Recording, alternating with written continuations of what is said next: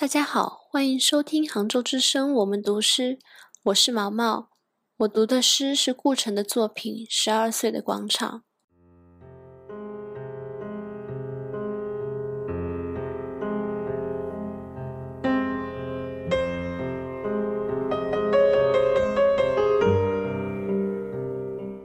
我喜欢穿旧衣裳，在默默展开的早晨里，穿过广场。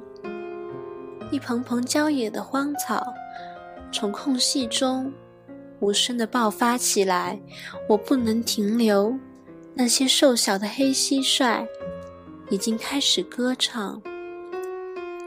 我只有十二岁。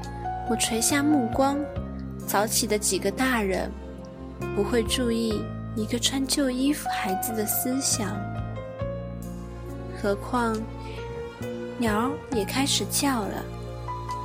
在远处，马达的鼻子不通，就足以让几个人欢乐或悲伤。